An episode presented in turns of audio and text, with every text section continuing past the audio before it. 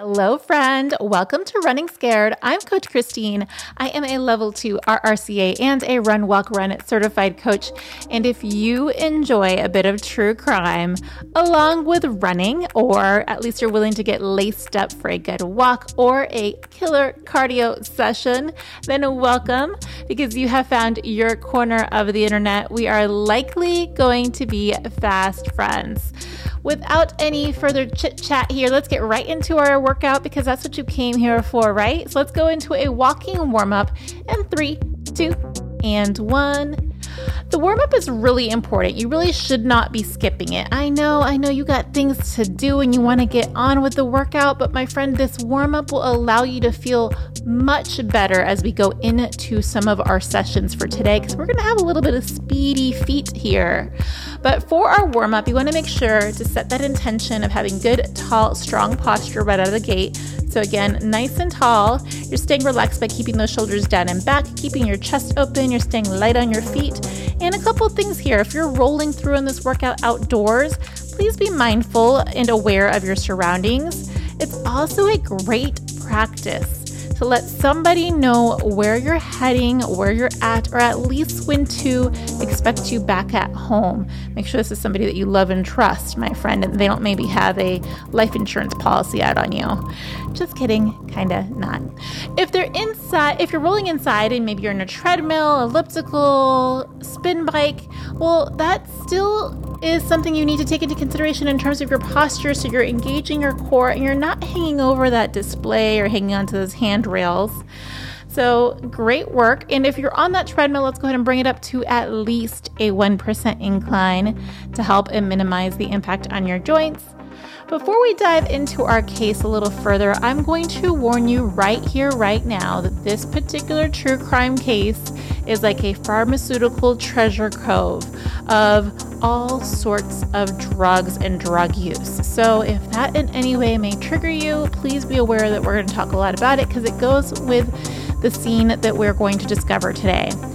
There is also going to be talk of mental illness, and while this case is kind of like the club kid version of sex, drugs, and rock and roll, but it's more like candy, drugs, electronic music, and, well, murder, because again, that's what we're here.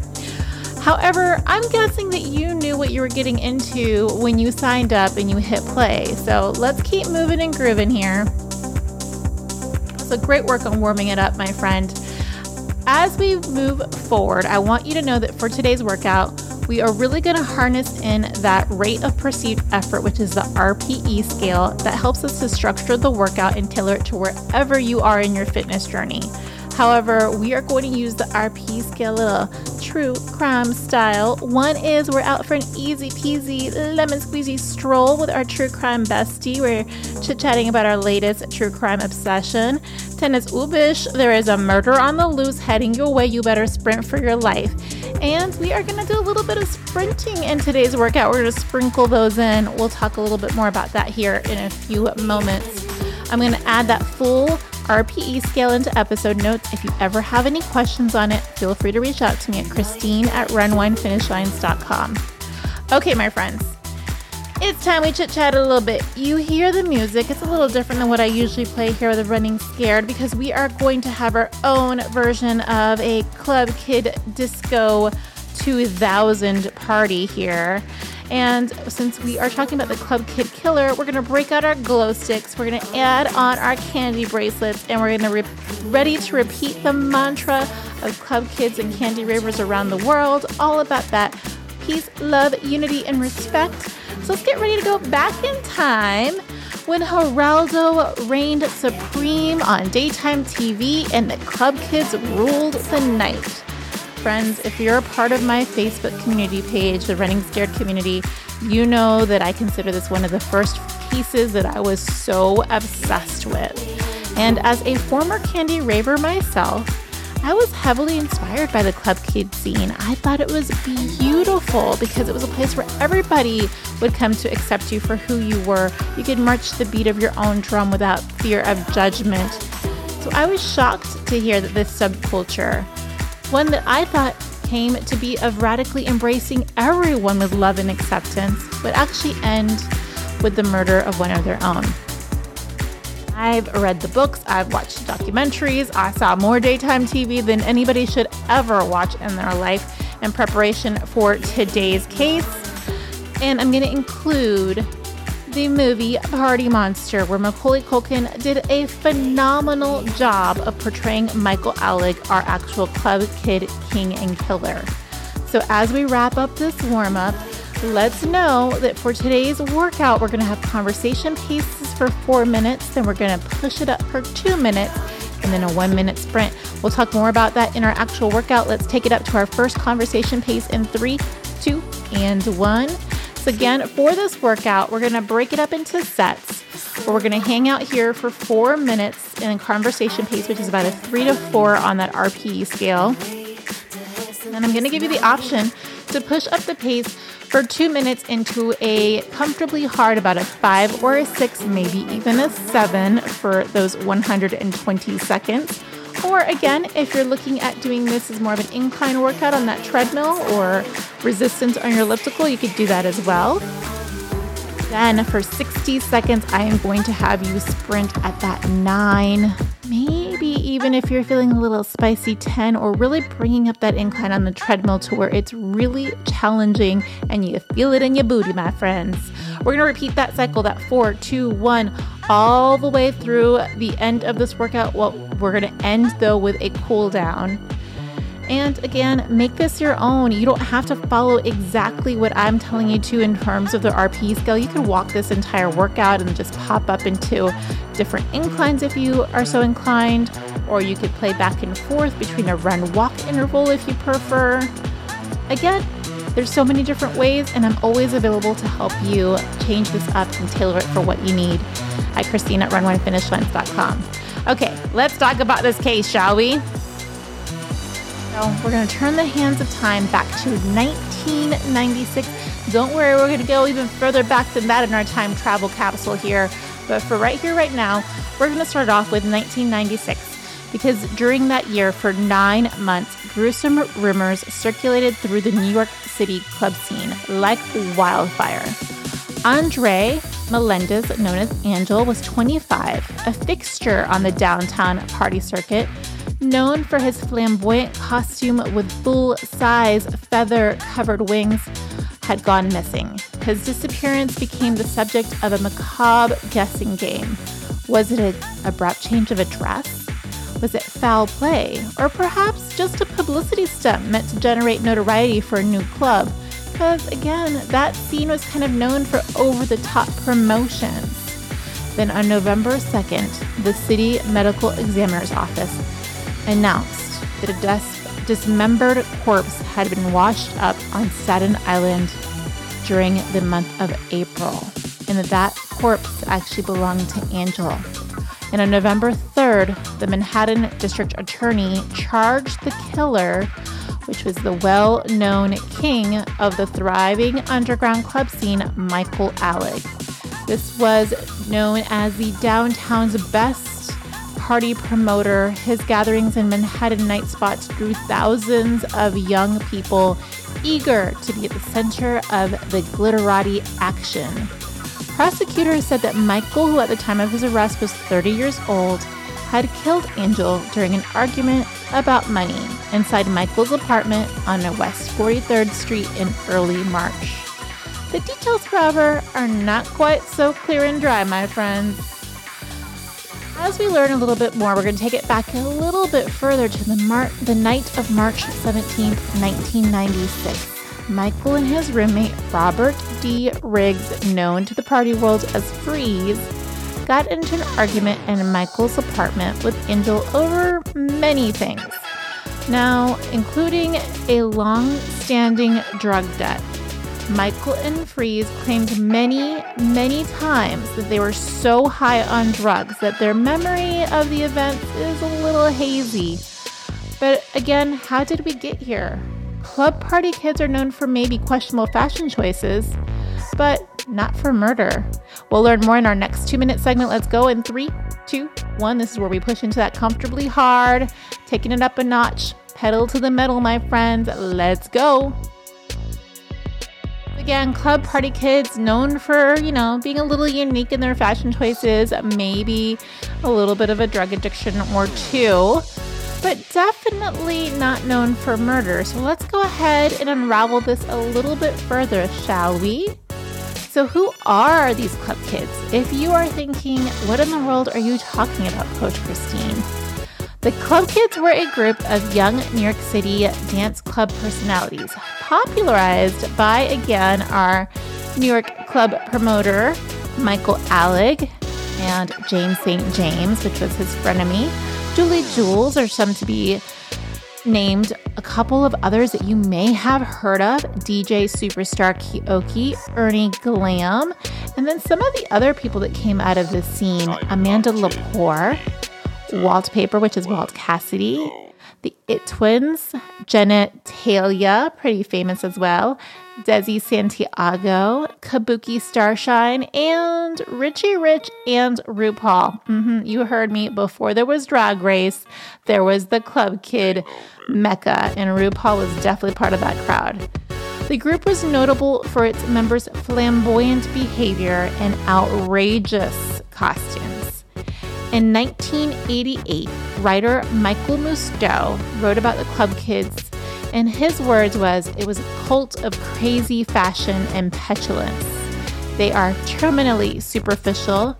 They have dubious aesthetic values. They are master manipulators, exploiters, and thank God they are partiers. All right, friends, you're taking into that 60 second sprint. Let's do it in three, two, and one. Let's move it on up. Again, this is about a eight, nine, maybe even a nine and a half. But for this first sprint, I'm to tell you maybe don't take it all the way. Don't floor it. Don't use all that gas. Let's leave some in the tank for the remainder of this workout. But definitely check in with that posture. And again, if you are in a treadmill or maybe you're elliptical, there's so many different ways to challenge yourself here. You can change up the incline or the resistance. Or when in doubt, always focus on having the best possible form. Maybe like you're to stretch your own outrageous outfit down the runway of a super popular New York nightclub. We'll meet again in our four minute conversation pace and pick up the story again in just 15 seconds.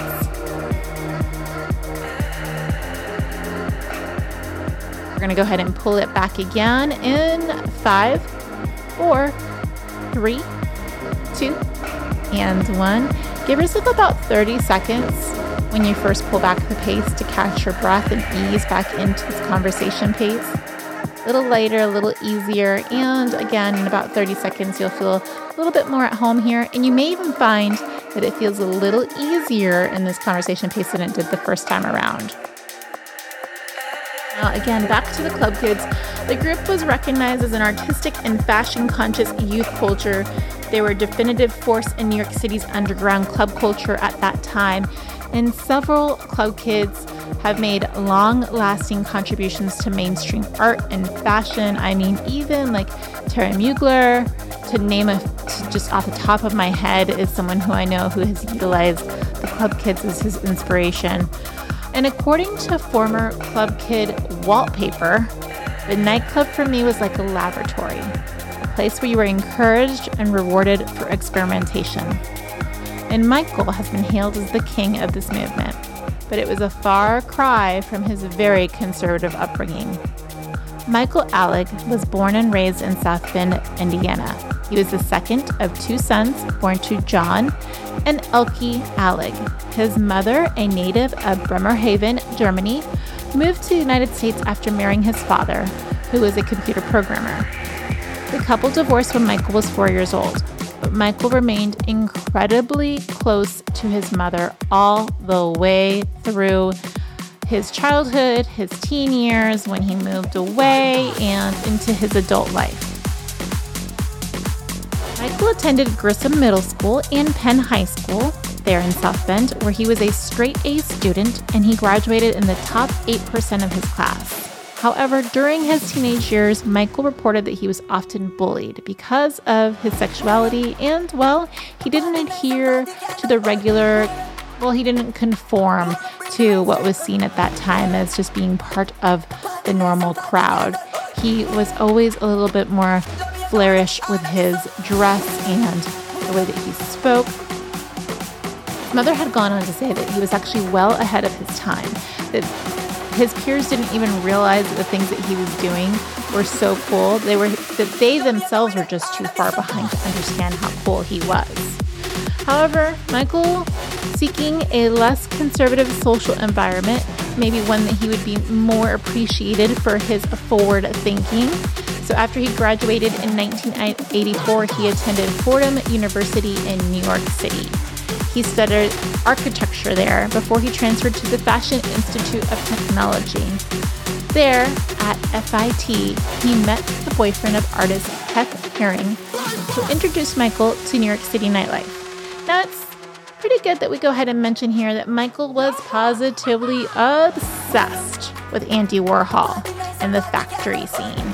So he loved the art, he loved that nightclub life, he thought Andy Warhol was a god and he was pretty excited to make his way into that nightlife as well because Michael soon dropped out of school and began working at Danceteria, super hot nightclub, as a busboy. When Andy Warhol passed on, Michael felt like his time to reign supreme in the New York City scene had finally come. During his time at Danceteria, he met James St. James. The two became, as I mentioned earlier, the best frenemies that New York City could ever hope for. We'll learn a little bit more about his friendship with James St. James in our next two minute segment. Let's push it up a notch in three, two, and one. I told you, my friends, this is going to be a killer cardio workout. Don't give up now. Let's push it. I know you've got what it takes, my friends. James St. James, who also wrote the book Disco Bloodbath to discuss his time in the New York club scene and maybe his version of how these events went down, was already part of the glitterati scene, and he taught Michael everything that he knew.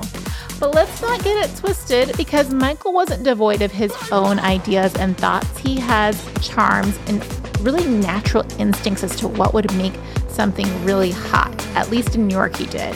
He knew how to get folks to show up to a good party.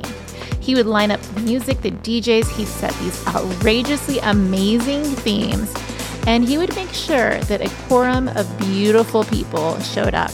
His offbeat fashion sense, his flair for the outrageous made his parties trendy for those who attended, and it made it incredibly financially lucrative for the club owners of where he threw these parties at, like one such Peter Gatien. Well, Peter Gatien had all of the nightclubs at that time under his empire. And I mean all the ones that you would know of as the places to be, like Limelight, Tunnel, the hot spots of the 80s and 90s. They were next level of where Studio 4, Studio 54 has left off at. And again, back to Michael, he knew that shocking people, a little shock and awe, would really gather them, get them ready, and get them moving towards getting lined up for his nightclubs or his parties. So his party invitations were designed for that shock value. One even featured a photo of Michael lying on the pavement, pretending that his head had been smashed open. And it is a pretty gory one. Friends, let's take it up 60 seconds into that sprint. So this is your time, that 8, 9, or 10 on that RP scale in 3, 2, and 1. We'll pick up again more about these parties on the other side in our next conversation pace. You've got this. After this sprint, we literally have just one more set, and then we'll have our cool down. This is sometimes the hardest one because it's that last before that second to last. But I know you've got it in you. So stand tall again, really engaging your core and focusing on your breath. Maybe you just got your new hot invite to this glitterati party. You've got VIP treatment coming up and you want to make your way to that front door. Let's go. Add a little bit of glitter and let's keep moving.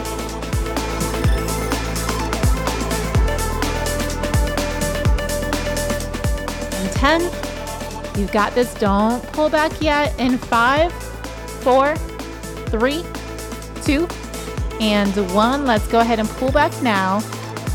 If you need to bring it back into a walk for a few seconds, feel free to do so. Or if you need to pull back the pace maybe grab a sip of water, feel free to do that as well.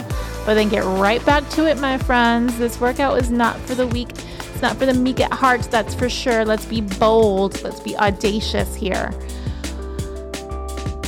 Right, so back to these parties. Although the members of the Glitterati were never ever charged admission, thousands of club goers happily paid cover charges of $20 or more to attend the party of the moment. Now, I know you're thinking $20 is not that much. I spent that at Starbucks yesterday. But, friends, we are still talking about the late 80s, early 90s. That was unheard of at that time to have a club cover charge that would be that much. It's not like it got you anything. You didn't get a drink ticket. You just got inside to see where all the cool people were at or who they thought were cool people at the time. So, for years, Michael was the undisputed center of that world. He appeared on the cover of New York Magazine, he was covered on The Voice, he was even got a couple of mentions in New York Post, New York Times, and he was invited to all of the daytime talk shows of that day. Geraldo, Joan Rivers, Jerry Springer. His Wednesday night party, Disco 2000, was where everybody wanted to meet. It was a mix of gay, straight cultures, outrageous fashion, and a little recreational drug use. You know what I'm saying, my friends. To Michael, who grew up in South Bend, Indiana, where he was treated as an outcast because he was gay, the scene that he created offered a refuge from middle American disapproval.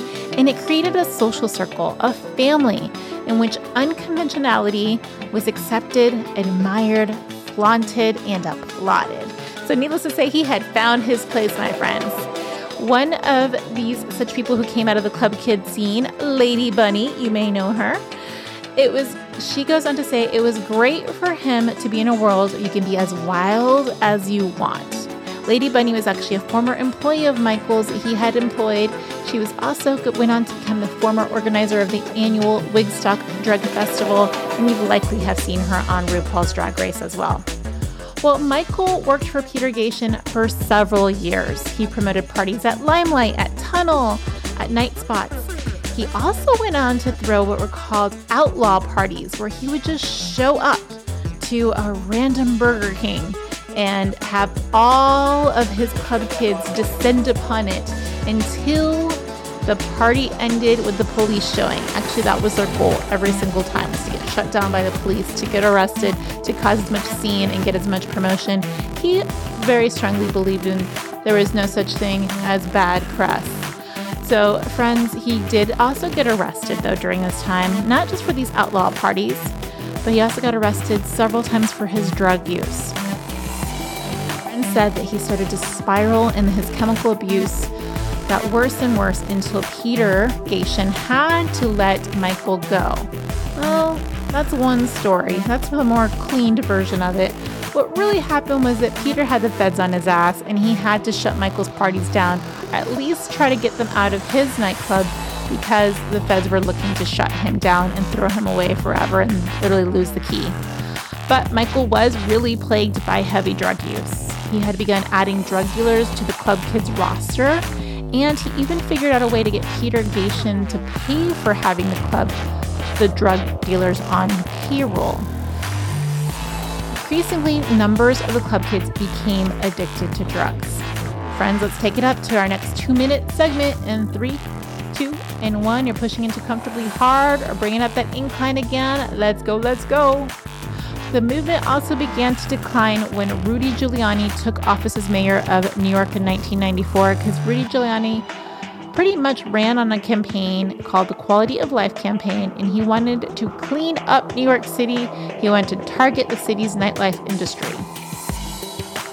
With this party scene becoming more and more plagued with drug use, scattering of its members due to arrest or the death due to overdoses, Michael had fallen into a deep, dark hole of abuse, which brings us to Angel, who, on the first blush, when you hear about this case, you may think, oh, he was just a drug dealer. Really, does that matter? He maybe got what he's deserved. But my dears, nothing is what it seems because CR Angel, he got his nickname from those wings that I told you about that he wore to all the clubs. And as an immigrant from Colombia, his family arrived to New York City when he was just eight years old, hoping to pursue the American dream. But Angel never quite fit in until he found the club kids. He thought, yes, this is a place for me. I can finally be accepted. He desperately sought his place with the other club kids. But ironically, at this point, this subculture that was originally all about being inclusive and a place of refuge for folks from all walks of life, well, they didn't accept Angel at all, especially not with open arms. And he soon found that the only way to be liked by his peers or the peers that he desperately wanted the approval of, or to even be invited to any of their parties, was to be the one with drugs. And man, oh man, when he had drugs on him, did everyone like him. And even more, they were willing when he was willing to give it to them for free, just so he could be a part of their clique. Michael, at the height of his kingpin of Club Royal Throne, the desperation that Angel had to fit in, he saw that and he used it against him. And he used Angel. While yes, he was able to get Angel on Peter Gatien's payroll, he didn't do it out of the kindness of his own heart for Angel. He did it so he could be closer to the drugs. However, Angel soon started to see that he was being used and that people that he was buying the drugs from needed to collect their money. So he went to Michael and said, Hey, friend, I like you. I like you a lot. I want to be just like you when I grow up but I have to pay these people back, so you have to pay me. Well, Michael ignored him, stole from him, mocked him, until that fateful night when Angel finally said no mas and put his foot down. Friends, we're taking it into our last 60 seconds and then we'll have our cool down on the other side in three, two, and one. Let's go. That's right, 60 seconds. This is your final push. You have a walk waiting for you on the other side. You have an opportunity to bring the incline back down or pull that resistance off on the other side of this. So give this all you've got, my friends. The music kind of move your feet. Maybe again, you're on your way to a Disco 2000 before the scene got all gross with drug use. Well, it probably always had drug use, didn't it? And when I say drug use, my friends, they used everything everything from ecstasy, cocaine, heroin, ketamine was very popular at that time. Needless to say, their decision making wasn't probably the best. We have a lot to cover on the other side, so I want you to really push it. Let's go in five, four, three, two, and one. All right, we are cooling it down. Great job, my friends. So let's learn a little bit more about why Angel put his foot down, or we know why he put his foot down. Let's revisit the night of the murder and try to make sense of the drug hazed memory of Michael and Freeze. So on Sunday, March 17th, 1996, Angel was killed by Michael and Freeze, and according to various statements that they made to others and to the police, because let me tell you, they told pretty much every single person who would be willing to listen to them. Michael and Angel got into an argument and it quickly escalated.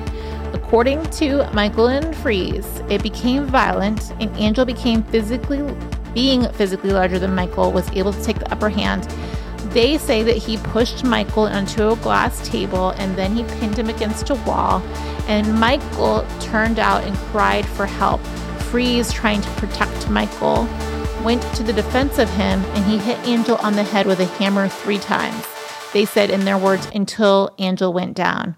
Well, friends, Freeze and Michael state that it was just a light tap, tap, tap with the hammer, but the fact that they remember that it made an audible noise and they used the claw side of the hammer, uh, I don't think that that was a light tap, tap, tap.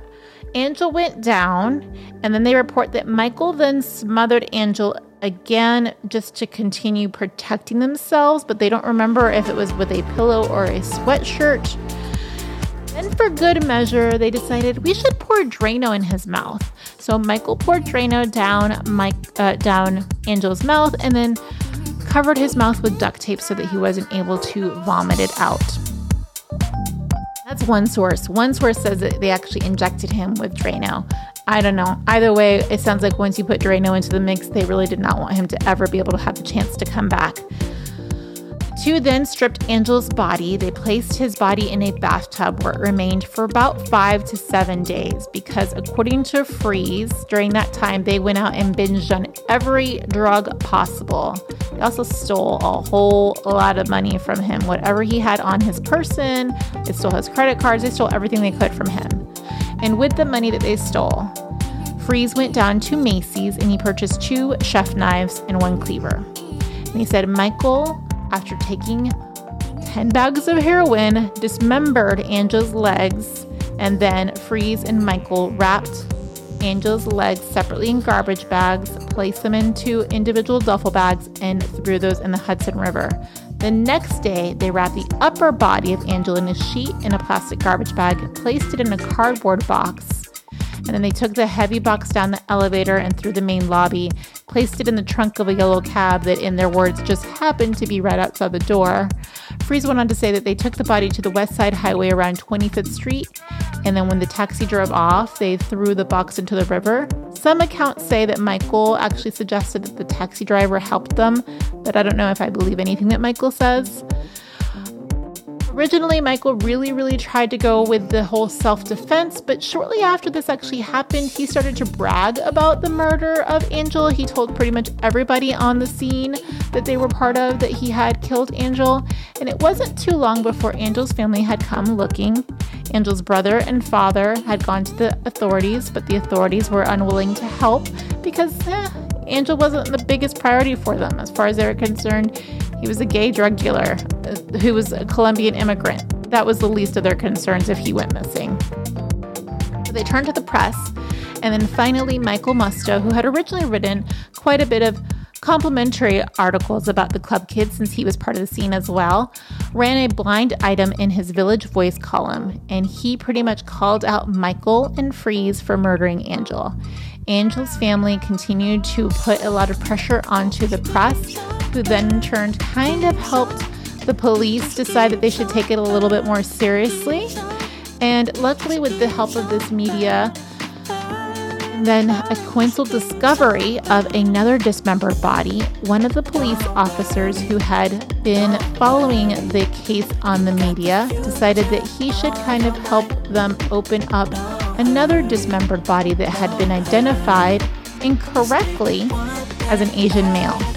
So that's when they found, using dental records, that that body that had previously been incorrectly identified was actually Angel's. And again, on November 2nd, that's when they came to the conclusion that it was Angel Melendez and they confirmed the rumors. During this time, Michael had fled to New Jersey, where he moved into a motel room with his boyfriend, another drug dealer named Brian. And then on December 5th, 1996, the police arrested Michael at the, ho- at the motel, and hours later, they arrested Freeze in Manhattan. Michael continued to at first say that it was just self defense. But then again, friends, when they started to divulge the details, it wasn't quite that easy to say it was just self defense. But prosecutors were hesitant to charge Michael with first degree murder as they still hoped that he would help them testify against their his former boss, nightclub owner and nightclub empire, Peter Gatien, who had been arrested for allowing those drugs to be sold in his nightclubs. They eventually offered both Michael and Freeze a plea deal, a sentence of 10 to 20 years if they accepted the lesser charge of manslaughter. So October 1st, 1997, they both pleaded guilty and they were sentenced to 10 to 20 years. Because their convictions, Michael and Freeze were not used as prosecution witnesses in Peter Gatien's trial. Peter ended up being found guilty and being deported back to Canada. But the story doesn't end there. Freeze was released in parole in 2010. He went back to school, immersed himself in the world of academia, and for all intent and purposes, he seems to be doing well with his life and kind of in the anonymity of academia. Michael, our dear sociopath, Michael, was released on May 5th, 2014. He went right back to New York, right back into the scene. He tried to revive his places where he was previously. And then on September 7th, 2014, he and his fellow club kid Ernie Glam began their own YouTube channel. You can find it. I'll link it if you like, but trust me, it's not worth your time. It was called the Peewaw. Unfortunately, he had never really kicked his drug addiction. It got the best of him, and on Christmas Day of 2020, Michael was found dead of a drug overdose at the age of 54. So, my friends, this is the tale of the Club Kids. And as we wrap up this killer cardio club workout, I want you to go ahead and give yourself a pat on the back, pull it on back completely as we wrap this up. I want us to discuss our lessons learned, my friends. Lesson number one I think it's very obvious, isn't it? Don't do drugs. Easy. Really, just say no. There's a reason why that campaign was so popular. Lesson number two, well, I think it's pretty much just as blatantly obvious as lesson number one. When someone goes around saying that they killed someone and then that other person has been missing for weeks on end, maybe we should go ahead and go to the authorities and believe them, right? All right, my friends, thank you for listening. I can't wait to hear what you think about Michael, his club kids, and this case. Trust me, it is actually truly fascinating. There's so much media out on this. I definitely gave you a runner's digest version of it all. But hit me up on Facebook group if you want to talk a little bit more about the club kids. If you enjoyed the case in this workout, please rate, review, subscribe to this podcast because it helps from discoverability purposes. Thank you so much for running scared with Coach Christine.